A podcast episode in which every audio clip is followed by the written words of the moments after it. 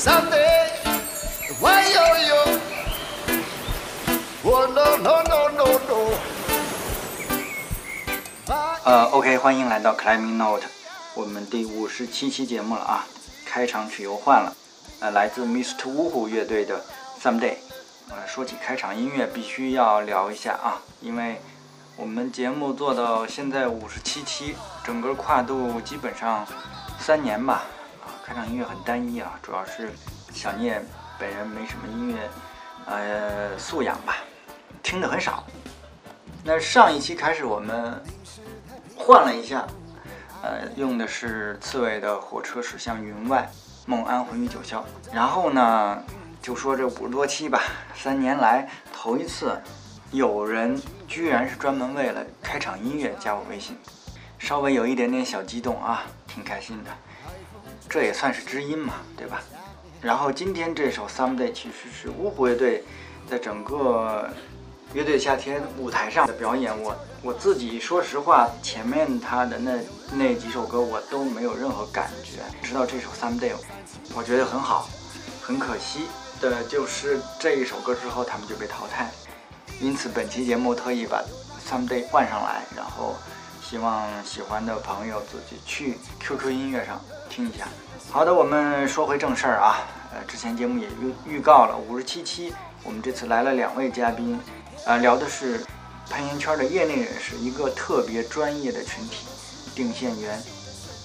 来，这个我们这一部分开始啊，因为原来的我广播的节目啊，大部分是爱好者，那我们这次换了业内人士，而且是一个比较特殊的，叫叫什么群体，叫什么，而且是有职称的定线员。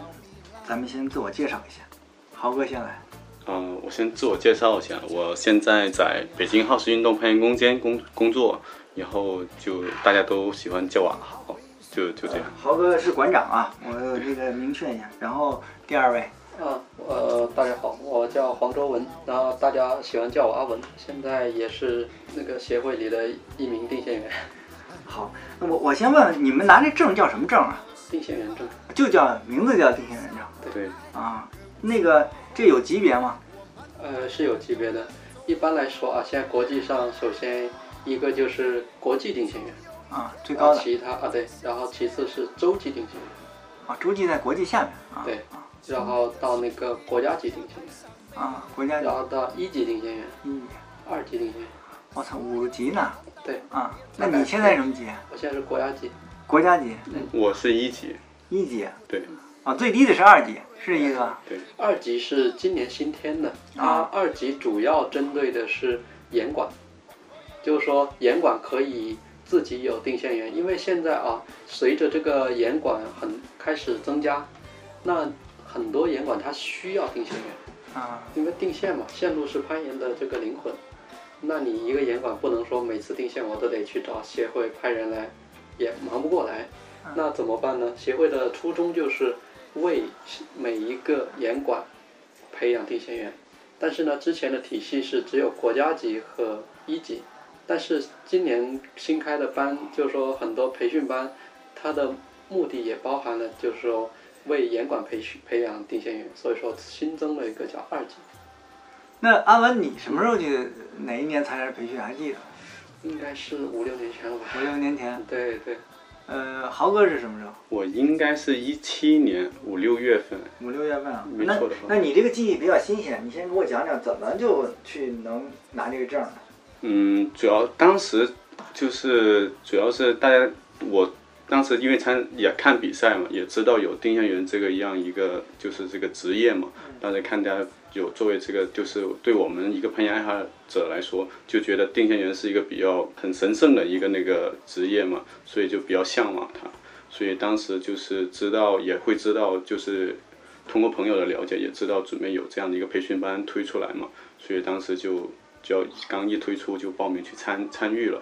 所以就当时是在那个沈阳体院去考的这么一个定向员，通过那个攀爬能力测试呀，还有那个。操作呀，这样子就及格了以后就颁发这颁发证书。是是，他会让你培训几天吗？还是怎么？对他会先就是教我们怎么，就是说，比如说这整个比赛的流程是怎么样的。嗯。以后还有就是基础的，比如说器械操作应该怎么去，比如说我整个怎么把这个怎么使用电钻呀，以后怎么利用这个绳索，这些都会教我们。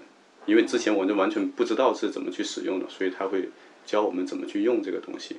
最主要的还是就是说他会告诉我们怎么去设定这个线路，就是最主要是这这个那个顺序是怎么样的。比如说一场比赛里头有那个预赛、半决赛、决赛的话，他会告诉我们应该哎，比如说是应该先定半决赛这种。个这个待会儿待会儿再说。我现在就是，呃，刚刚你说那攀爬能力测试要要多要求多少？当时我们那期的话应该是四五，哦威武对，四四五六七，V 四、V 五、V 六、V 七四。五六七，对对对对。然后呢，要过几条啊？嗯，过两条就及格，啊，过两条及格那，就 V 四、V 五两条是吧？就可以了。对对啊及格。啊，对对。呃，就是这是测试完了以后，然后就可以，呃没有，还有其他。还有这个就是理论理论类啊的，考理论。考理论，比理论就是大致就会跟那个我们现在的裁判他们要考的那个知识点都差不多，就是你需要对规则要啊有一定的认识跟了解，有是这两部分加起来，最后还有一个就是呃，比如说我们在这培训几天，我们的考官对我们的印象如何？就是说，比如说我们。呃，就是操作能力怎么样呀？然后攀爬能力怎么样呀？然后就是还有一个印象分，就大家就理解为就印象分，看你哎，你这几天表现的怎么样？然后这三个那个分值加起来之后，就最终出一个成绩这样子。就是够这个分数线了，就对就可以通过了。对对对，就可以通过。那跟阿文当会儿当吃那会儿差不多。我觉得差不多，但是也有一点点区别吧，就是我们那时候还有淘汰率，我不知道现在有没有淘汰率，就是可能现在很多就所谓的淘汰率就应该降到二级去了。但是我觉得大概过程跟阿豪说的应该是一样的。首先就是先学理论基础嘛，就理论知识要考试。其次，第二就是测试你的攀爬水平。啊，第三就是你要工作，就是说一般同时会有一个实习的机会，呃，不管是什么比赛，一般都绑在一起的，你就要实习。在实习的过程中，就是说这个培训官或者培训的老师会看你的表现，表现在哪方面呢？首先你爬的怎么样，你工作的速度怎么样，你对线路的这个想象力怎么样，最后你执行起来的这种最后结果怎么样，来决定给你打分嘛。然后其次第二就是不及格率，就是说每期肯定会有那么一个两个百分之十到百分之，一般是百分之十的淘汰率，当时是有的啊，现在我不知道还有没有。现在的淘汰应该主要就是在那个我我经那攀爬能力测试，就是有没过两条的，就是就是没过了，过不了两条的，就是说就没过了。然后这个就是绑在一块儿，这个比赛就算是实习了。对对对是这意思吧，它就正好是连在一起啊，的。就是的，呃，对，就实习完了以后，加上那个综合的考评，然后如果可以的话，你就算通过了。哎，有一般来说就是这是叫结业，结业，对结业，因为结业发了就就算是结业结业证，一级定线员啊，不它就不是，只是一个结业的证书它只是。一个结业证书。然后实习是要有有两次，国家级应该是三次，是吧？就是说培训完以后，你还要再去工作两次，啊就是再去工作两次，再到别的赛事去工作两次。然后呢，你就是说每一次，例如说你，例如说我刚上完培训，我到阿豪主定的手下嗯去工作，然后工作完了，然后主定会给我写一个评，就是说报告实习报告习报告，OK 还是不 OK，他哪里好哪里不好，建议通过还是建议不通过，你这主定权力挺大呀。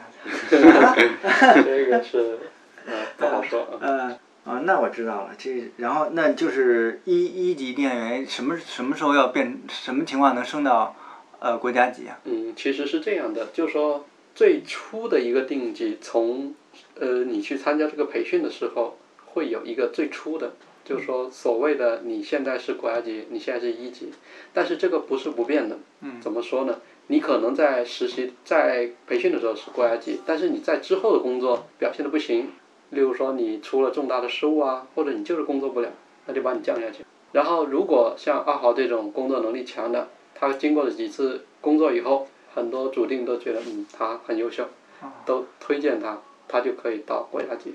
哦，它不是一个年头或者比赛次数不是吗？，他跟年头没有关系，哦，它跟工作能力有直接关系，而且它有一个问题就是你必须是国家级的定线员，你才能做比赛的主定。然后一级的定线员要工作，经过一定的工作次数，并且得到那个主定推荐，才有机会升上国家级，这就是区别。还得几个一块儿推荐是吗？你不能说一个人说了算。就大家都认可才行。对，那我那我多问你，现在国家级定线员有多少个？国家级定线员大概有三十个吧，哦，二三十个也不少啊，也不少，二二三十个了都。二三十个。但是也有太忙无法工作的。对啊，但是因为我看啊，我虽然关注比赛少，偶尔看几场，那主定好像都是那么几个人。就实际参与工作的就是比较少。是这样的，就是说，可能老的那辈嗯。有也也属于国家级，但是问题是他可能有别的事情，嗯。他可能有更高的价值的事情需要他去做，例如说培养更年轻的一辈，或者是从政，或者是怎么怎么的，然后那再年轻一点的就属于当打之年，就应该多干活儿，等到下面的小年轻上来了，那他们又该去干别的事儿了，都一样，对吧？就这么个道理。那那那个再往上的洲际和嗯和那个叫国际，这这种怎么考啊？嗯，洲际的定线员必须是国国家级优秀的定线员，得到协会的推荐，每年或者是说，呃，有考那个洲际的机会的时候，由协会来选派，他有名额，可能是一个，可能是两个，也可能三个，就是看。但是首先就是说，要得到更高级别的，例如说已经协会以及已经拿到洲际定线员的这种呃定线员的推荐。例如说三有五个人推荐你，他只有一个人推荐，那肯定就是让你去，大概这种意思。那国际呢？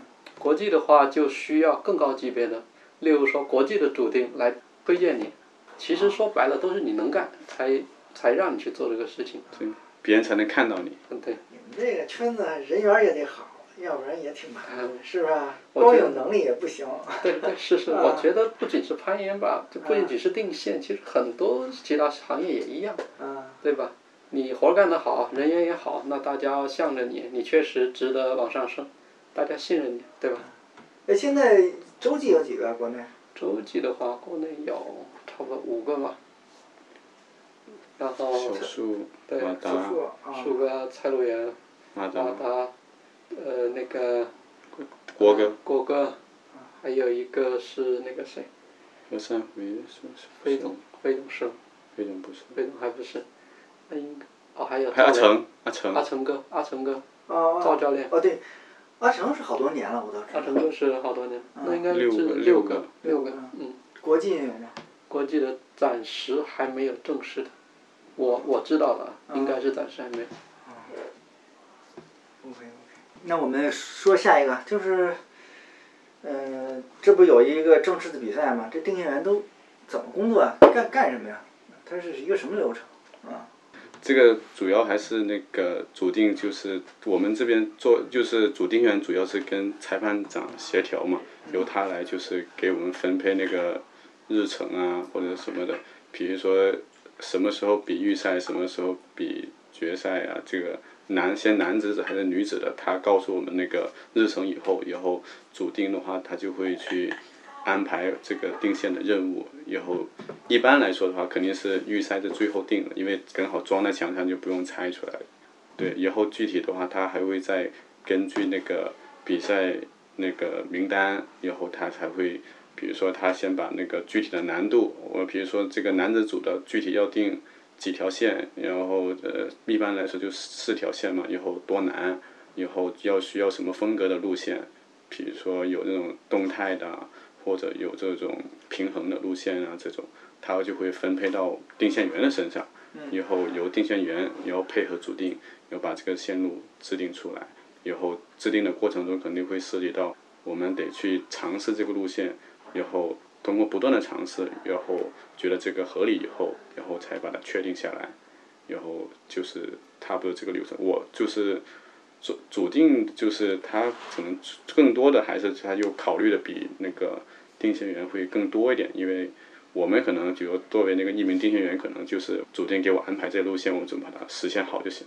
但是主定可能会考虑的更多一点，比如说这四条线里头有没有呃比较有一条比较难的，可以区分出那个运动员的层级，可能或者说有一比较比较简单的，可以让大家比如说刚进开场先热个身啊，或者就是嗯跟那个观众的互动相对好一点，他可能会考虑的比这个还要多一点，还有安全性啊、观赏性这些，他会考虑的更多一点，所以主定那个可能相对的压力也会更大一点。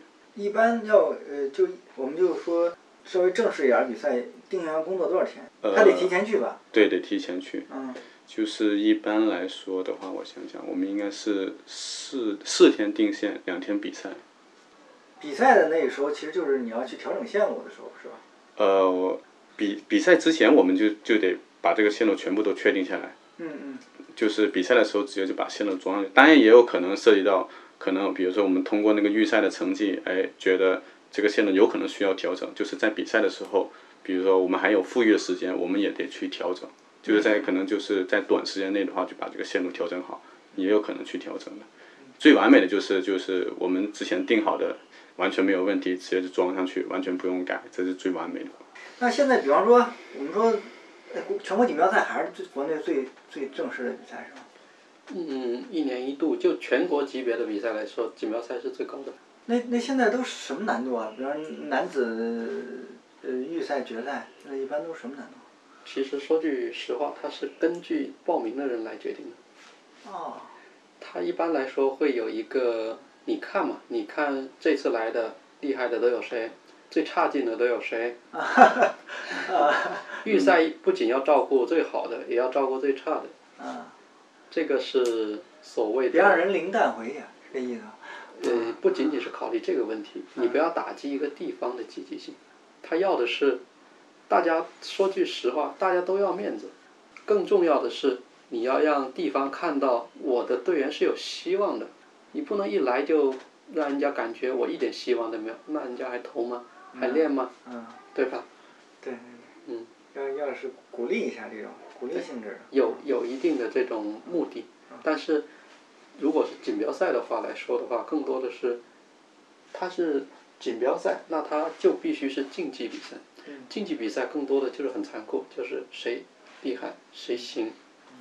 所以说，可能别的比赛更多的会考虑观赏性，呃，与观众的互动性，但是很多时候锦标赛不会。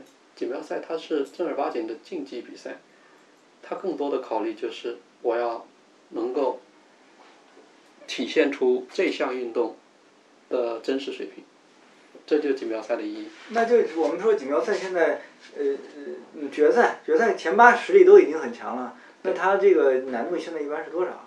你是指全国锦标赛这种？难度啊，攀石啊，还是怎么？就是难度赛。嗯。难度赛的话，像去年的话，决赛一般复赛会比决赛难。啊。复赛的话，已经达到那个幺三 D 幺四 A。嗯。然后那个决赛去年的话是幺三 D，或者是幺四 A。一般来说，就是说锦标赛的线路是所有比赛，就是说所有国内的同类比赛难度最高的。然后攀石的话，呃，最高达到了 V 十，V 十一。V 十 V 十一是吧？嗯，男子的啊，我说的是男子的，女子会稍微低一点点，但是不会差特别多，一般是幺三 BC 或者是幺三 AB，最难的有可能会达到幺三 D，大概这样。因为我前两天看那谁，拿第二那个，那不是昂赛的幺四 A 吗？嗯，潘一飞吗？啊，潘一飞，对，是吧？是的。啊，那是决赛嘛？嗯。决赛那个，嗯，可以。现在，但其实难度线跟国际的这个定线难度差的不是很多，是吧？对，不是很多。报时稍微差的多一点。就除了锦标赛以外，其他的比赛可能会简单一些。你们都那每个店员都得买那一钻是吗？那这吃是不是只有那一个选择？就那个牌，那牌子叫什么来着？木田。牧田。也有用其他。你还还有用其他的？你说必必须用那牌子，那是不可能。不是，我就因为我见到的全是用那一个呀，肯定是好用呗。除了好用，还有就是它够便宜。啊，还有，我以为 性价比高嘛。啊，就是贵的还有比那个好的肯定有比它好的。哦，我以为。东西这东西就永远没有最好的。那那那上回有时候谁问我，那上面那块磁铁是后加的还是怎么着？后加的。啊，都是都是你们后配的。工作方便加上去。嗯，对。我以为那是原厂配件的。就日本那小配件儿挺多的是吧？就是它，对，它它是它很多小配件都是为了方便更方便的工作，嗯，大家其实也是看上这个这个东西。那个那那这种难度线啊，你碰到那么大的羊角怎么办？对，如果升降有升降梯够不着的吗？就升降车现在有升降车没有？一般都会够。都都都能现在都能够着是吧？对，现在一定都能够到，啊，够不着就不定了，够够不着的 就没车怎么办？没车定过没车的吗？嗯，那个全国青年锦标赛有有的时候车不够用，但是一般现在来说，正儿八经的全国比赛至少都会有一辆车，至少啊一般都会有两辆。啊，我就绝对不会小孩的比赛我就订过没有车的，就拉屎那吊多长时间？那可能嗯，不好说，得一直在那吊着，反正工作了就在山上面吊着。嗯，反正这活儿不轻松是吧？对一场比赛下来，定线员是整个比赛里面工作量最大的，比里面的任何的工种，当然不能比前期铺场地的啊，累，但是整个比赛下来的话，体力上、脑力上以及付出上，一定是最累的那伙人。可以，这个这需需要，真是身体跟脑子全都需要，对吧？那你们你们觉得，从你们自己是来说，一个好的定线员要具备什么样的？这这身体好肯定是必须的，你扛不下来，对吧？你像你工作强度那么大，嗯，嗯身体好。我我觉得好定线员应该是，反正攀爬能力好，这个肯定是一个特别基础的一个东西，你得你得能爬，然后才能确认这个线路。另外一个的话，我觉得还是，嗯，如果作为定线员的话，就是看他能不能更好的那个辅助那个主定，就是我能实现他想要的东西。嗯比如他他想定一个抠的，我就能定出一个抠的来；他想定一个他想要的那个 dino 动作，我就能想要的 dino dino 动作，这是一个特别好的。嗯，还有一个就是我觉得还是互相之间的那种沟通跟交流吧，其实就是我我说的就是沟通跟交流，就是能不能在两个人就是完更好的配合以后，更快的完成这个工作，因为我们这个就是定线员这个工作的话，经常有涉及到这种加班的这种情况。嗯。我觉得这种加班的情况一有一大部分原因有可能就是嗯工作量比较大，另外一个有可能就是我们其实在工作上的沟通跟交流的话，有还是有很多的可能嗯不是很好，没有达到很好的沟通跟交流，所以把这个工作就延延长了。主要是主要是就这个。我记得你好像定定线定个一一了一两点，好挺正常的是吗？嗯，对，会会有这样的事情发生。对对对，有时候就比如去年，尤其像那个去年在高碑店那个青年，应该是青年锦标赛，我们那时候就是因为白天太热，然后只能早上去干一会儿，然后中午只能休息，然后下午再去干，下午去干一般就得干到晚上一两点这种，所以就是经常会会加班。阿文呢？嗯，你觉得？我觉得啊，就说一个定线员什么是好是吗？嗯，对，我觉得这东西吧，看每个人平衡衡量。但是我自己觉得一个定员好不好，就用一个词来概括吧，叫可靠。嗯，可靠。对，可靠。可靠什么意思呢？就是主办方觉得你可靠，你的队伍觉得你可靠，嗯，你的领导觉得你可靠，反正这活给你，你就能干完，就可靠你这。活儿很薄，你这词儿很比较概保守括。不是，我我跟我理解你的那个风格不太一样，我以为你会比较激进一点。那我换一个词儿，你觉得想象力重要吗？嗯，想象力，就刚才我听你提这个词儿这些都包含在可靠里面的。啊，首先，定线工作它就是一个工本身就作需要，对，它就是一个工作。首先，你要明确在这场比赛里面，你就是干干活的，定线就是干活的，你不要想着办法去凸显自己，你就应该藏在后面，你就是干后勤的，所以说你要可靠。对所有人来说，你就是可靠。嗯嗯对当然，我是经历过事情，我才跟你说这个词。为什么这么说呢？大家都知道震惊圆圈啊，在去年安顺，去年的安顺注定，我定了四条难爆了的线路，结果是什么？结果第一名拿了两个奖励点。啊我好像听说过这事儿。知道了啊。为什么那时候我会这么做？因为那时候我我还停留在我想让你们知道定线员很牛逼的这种想法上面。啊。是你是分出了成绩，你也线路很难，大家看到了，然后最后比赛结束了，说你能跑，我定员肯定能跑，我给你演示一下。嗯。领导脸都绿了，然后最后结果你是很爽，哎，定线真牛逼，运动员都爬不过你。但问题是，这不是你该干的事情，你该做的事情就是把定把线路弄好，弄好看，区分出成绩，领导满意，主办方满意，所有观众满意，这是你该我明白，干的事情。这就是你刚才说的意思。其实要了解参赛谁来，是这意思吧？这是要你要考虑一个方面嘛。应该是个个人上面的。不不嗯，你们说的都不对，我现在又该说了，嗯就你该搞清楚自己的定位。嗯对吗？对。那你的定位是什么？你是来干活的。嗯。那你是不是该可靠？嗯。可靠包含了很多问题，就是说你要让整个比赛得以安全的、嗯顺利的，然后完美的、完整的去完成，而不是说你想表现能力，结果你把大家都弄得很恶心，大家都看着所有人上不去，够恶心吗？嗯你是爽了，那主办方怎么办？协会怎么办？领导怎么办？那说白了，你就是没干好。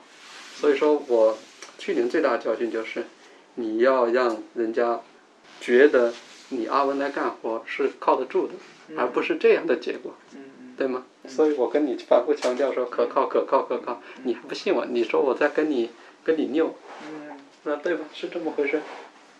呃，还有刚才说那个那个问题啊，就是就是你们因为呃，尤其阿文这么多年比赛，肯定你接触过很多，因为国内的，比方锦标赛肯定要会请国呃洲际啊这种呃电影员过来嗯嗯做定线嘛。嗯。那你肯定接触，嗯我知道日本的、韩国的定线员就这么多年一直就经常过来，还有还有欧洲的数也来。啊，那就是从你接触的，他们会会有风格的，肯定有风格的变化。这个风格是是有有没有那种，比方说，呃，日本的店员就更喜欢什么什么，有这种吗？就我我感觉，就我个人见到的东西啊，嗯就是，嗯，日本的定线员喜欢细节很多，他就喜欢抠很多很细的东西，不是说点细，而是例如说他要你必须身体到哪个位置，脚踩哪里，踩右半边还是踩左半边，还有发力发多少，该全力还是该不要发全力，他要求的是这种很多的密密麻麻的细节在里面。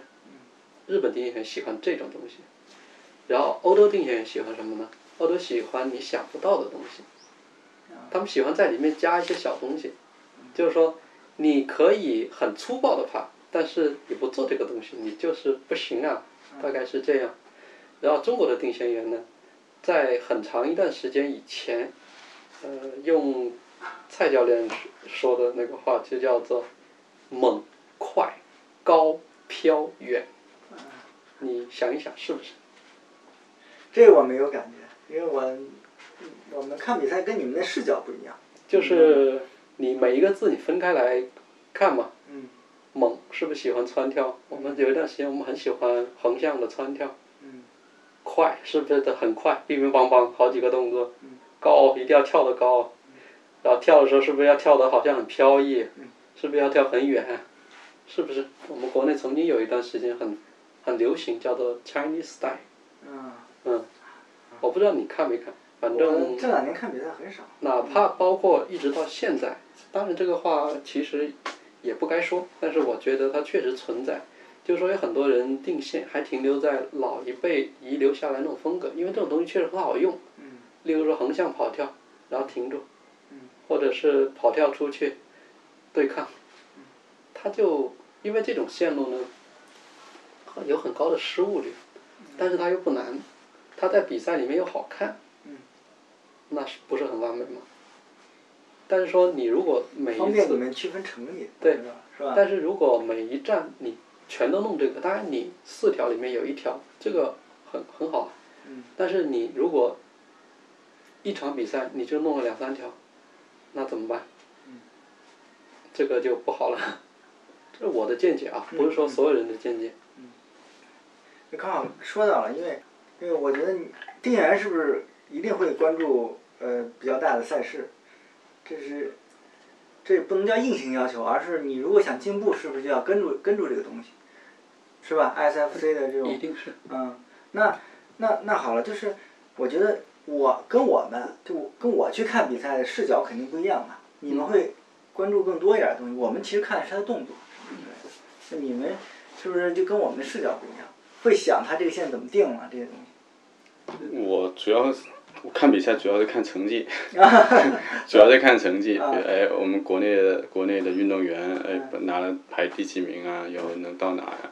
以后或者说这个线路有些可能有有可能会出现一些动作，哎，我之前没见过，比较新奇，就会记住这个动作。对，包括现在有很多这种，比如说难度的时候有很多那种攀石的动作，哎，之前可能看没看，哎，现在出现很多这种类似这种攀石的动作在那个难度线上面，就会觉得比较新奇，就会记住这个。但具体它怎么定出来的啊，怎么做的，没想到那么多，就会哎记住某些动作，以后最主要还是看国内运动员的成绩，就是看他们出去比赛能拿到什么样的名次，这主要是看这些。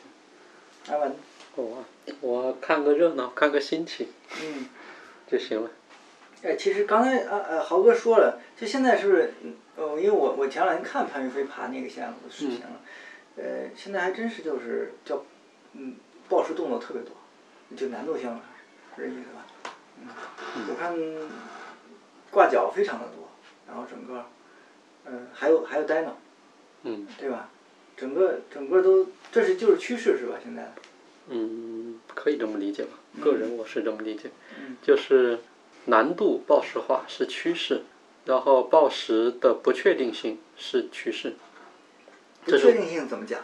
不确定就是说，以前报时可能更多讲究就是可控，嗯但是其实报时它的精髓就是不可控，你每一步都不可控，但是你在不可控里面你就要移动，这是我的理解。啊，我我明白你那个意思，大致我知道，但是，呃，可能因为这个攀爬水平的限制吧，没有那没没有没有那么准确啊。但是我大约知道你说的这意思，嗯，对，这个是趋势啊。那这个我们说最后一个问题吧，还有一些年轻人想入行，哎，说两句跟他们。来，馆长快说。嗯，好，想入行，对，我想比如说，比我想如他考这个考这个定向员，嗯，嗯，这能当饭吃吗？我先问这个。能当，我觉得以后应该是他会觉得是一个比较，嗯，我觉得应该会成为一个相对职业的，比如说，可能比如说他会在各个严管之间定线啊，包括去比赛定线啊，因为现在因为攀岩运动的发展的话，必须会有这样的一个职业的存在嘛，比如说包括裁判啊这些，以后都会相对成为比较一个有可能是全职的那么一个职业，将来的发展嘛，运动的发展肯定会产生这样的一个岗位嘛，那你对他们有什么建议吗？好好训练，啊，提升攀爬能力，提升攀爬能力好，对，爬好了，爬好了才能才能有有机会去参与到这个，呃，才会比如说让更多的人，比如说让更多人会认识到你，你才有这样的机会。比如说让更多人认识的话，就是唯一的就是爬得好，别人才能认识你，不是光靠你说出来说我很厉害，爬得好的话，大家自然能看得到。就是就是，虽然攀爬能力测试只是四五六七过两条，但是你如果只能过这两条的话，没什么发展，是这意思吧？我理解，你干这你就别干这个，嗯，没有，那阿文啊，我我我没有很多什么建议。啊，对我做事情这么多年都是因为喜欢，所以做。至于成不成，那就看天意。嗯就是说尽尽自己的力吧。就是说你喜欢这个事情，你就想办法把它做好，是吧？然后最后你吃不吃上这碗饭，看老天赏不赏你。天意难违。我觉得是这样。那那谢谢两位啊，祝两位早日这个升级啊！你们这级别还挺多，我我一直以为，啊，洲际还有国际是吧？慢慢一步一步往上走，好吧？嗯，好，谢谢啊。谢谢谢谢。谢谢。嗯。OK，再次感谢阿文跟豪哥啊，因为豪哥是第一次上我们节目，稍微有点紧张啊。以后呢，我们看看这期的反馈吧，看看是不是再做一些其他的专题，因为咱们研圈的这个业内人士各种工种啊，其实说起来也不少啊。如果大家有兴趣，我们再找朋友过来一起坐坐，一起聊。OK，那本期节目就到这儿了，啊、我们下期节目是什么还没录。什么时候更新呢？就只能是待定了，尽快吧，是吧？谢谢大家，我们下期再见。所有彩虹刀光变成笑脸。总有天你也是副 reggae reggae，呃。